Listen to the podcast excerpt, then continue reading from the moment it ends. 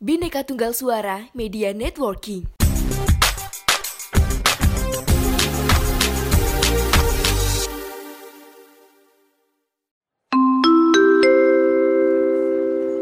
Mohon perhatian. Sekali lagi kami sampaikan, bikin podcast dengan Anchor dijamin gampang. Gak percaya? Langsung buktiin aja. Anchor, teman setia podcaster.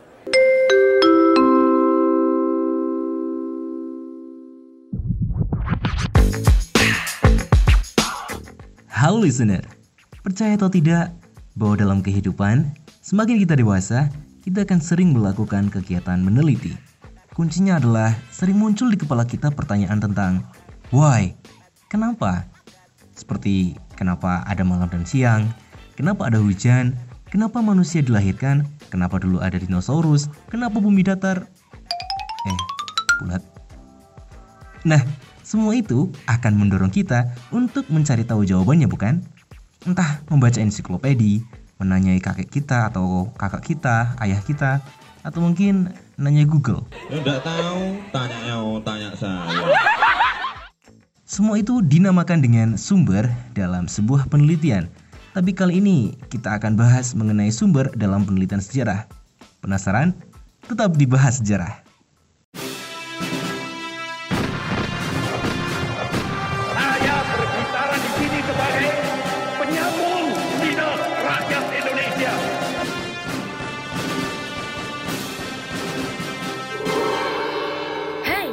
Terima kasih sudah memilih mendengarkan kami, Poseidon. Podcast yang bikin kalian gagal move on. Sejarah merupakan salah satu ilmu humaniora yang deket banget sama urusan penelitian. Menurut Ruslan Abdul Ghani dalam penggunaan ilmu sejarah tahun 1963, ilmu sejarah adalah salah satu cabang ilmu pengetahuan yang meneliti dan menyelidiki secara sistematis keseluruhan perkembangan masyarakat serta kemanusiaan pada masa lampau beserta kejadian-kejadiannya. Sumber sejarah dalam penelitian sifatnya adalah sebagai asisten yang ngasih tahu beberapa clue mengenai beberapa hal yang peneliti nggak tahu di masa lalu. Itu gampangnya. Dengan adanya sumber sejarah, sejarawan akan lebih mudah mencari tahu tentang masa lalu dan membuatnya menjadi historiografi atau penulisan sejarah yang menarik. Oke, kali ini kita masuk tentang pembagian sumber-sumber sejarah. Yang pertama, sumber sejarah menurut sifatnya. Sumber sejarah primer. Sumber primer yaitu kesaksian dari seorang saksi yang menyaksikan peristiwa dengan indera yang dimilikinya secara langsung, baik mata atau indera lainnya. Jadi, bukan kata si dia, si dia, atau si dia ya. Eh, permisi mbak, mau nanya, tempat ini dulunya apa ya? Anak muda, menurut para dedemi di sini, dulu di sini tempat dugem.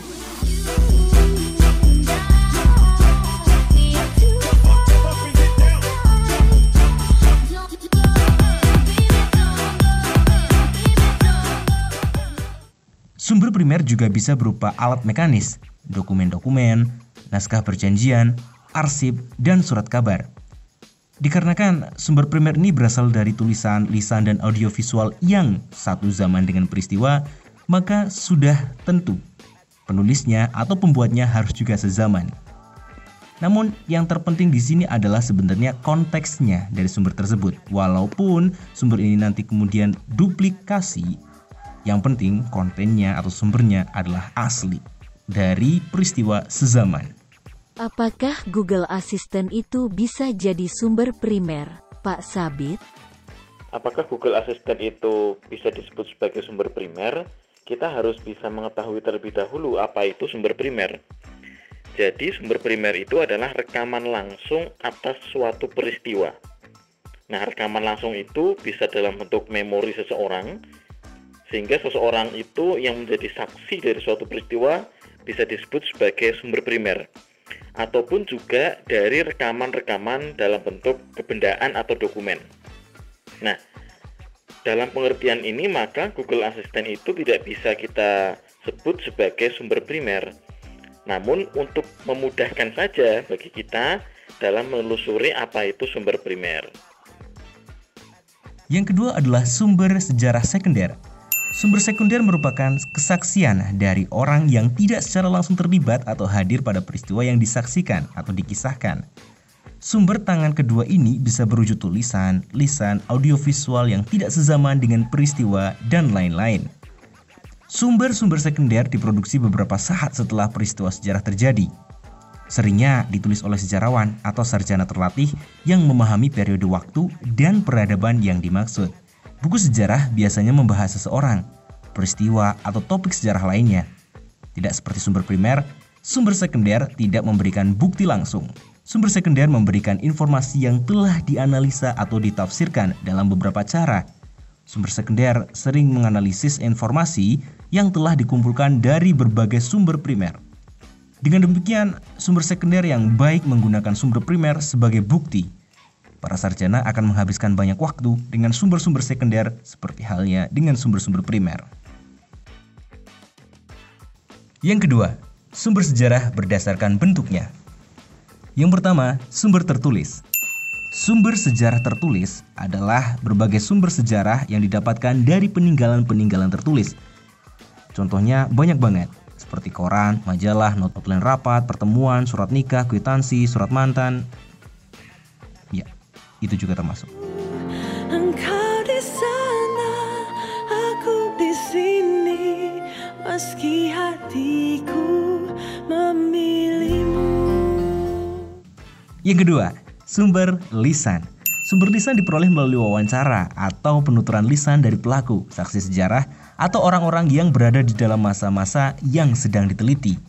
Dalam sumber lisan ini juga akan diperoleh suasana emosi pelaku sejarah yang bisa memunculkan suasana kelampauan untuk meneliti. Pemakaian sumber lisan harus dibarengi dengan sumber tertulis sebagai penunjang. Kenapa? Ya, you know right? Sometimes people lie. Kamu bohong.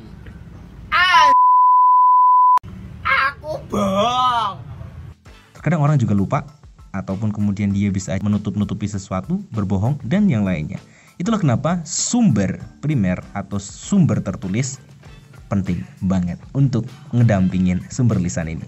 Jika kita menggunakan rekonstruksi yang sudah pernah dibangun oleh sejarawan atau peneliti terdahulu, maka itu sering disebut sebagai sumber sekunder. Agar sumber itu bisa benar-benar terpercaya, maka kita harus memvalidasi sumber itu. Yang pertama kali harus kita lakukan adalah mengecek keaslian.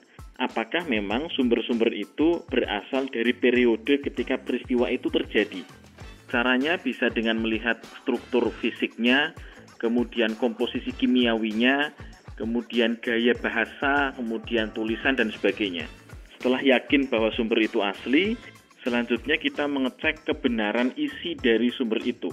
Apakah pesan yang terkandung dalam sumber itu memang layak untuk bisa dipercaya? Caranya tentu saja kita harus membandingkan dengan sumber-sumber yang juga sezaman. Yang terakhir adalah sumber audiovisual.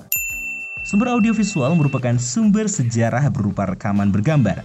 Secara fisik, sumber ini dapat berupa audio, video, digital video disc, flash disk, atau compact disc gitu kan, hingga digital multimedia. Saat ini banyak banget ditemui sumber berupa audiovisual yang menggabungkan gambar, video, dan atau suara. Podcast Sejarah Indonesia with Anchor. Anchor Podcaster Partners. 100% is free.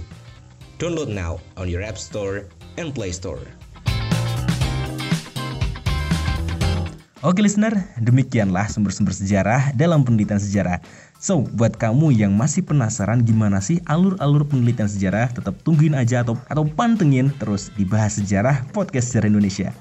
Dukungan kalian berarti banget bagi kami. Silahkan untuk kirim kritik dan saran ataupun masukan. Boleh juga request kalian dalam bahas sejarah. Kita tunggu ya. Saya Taufik, undur diri pamit. See ya. Terima kasih.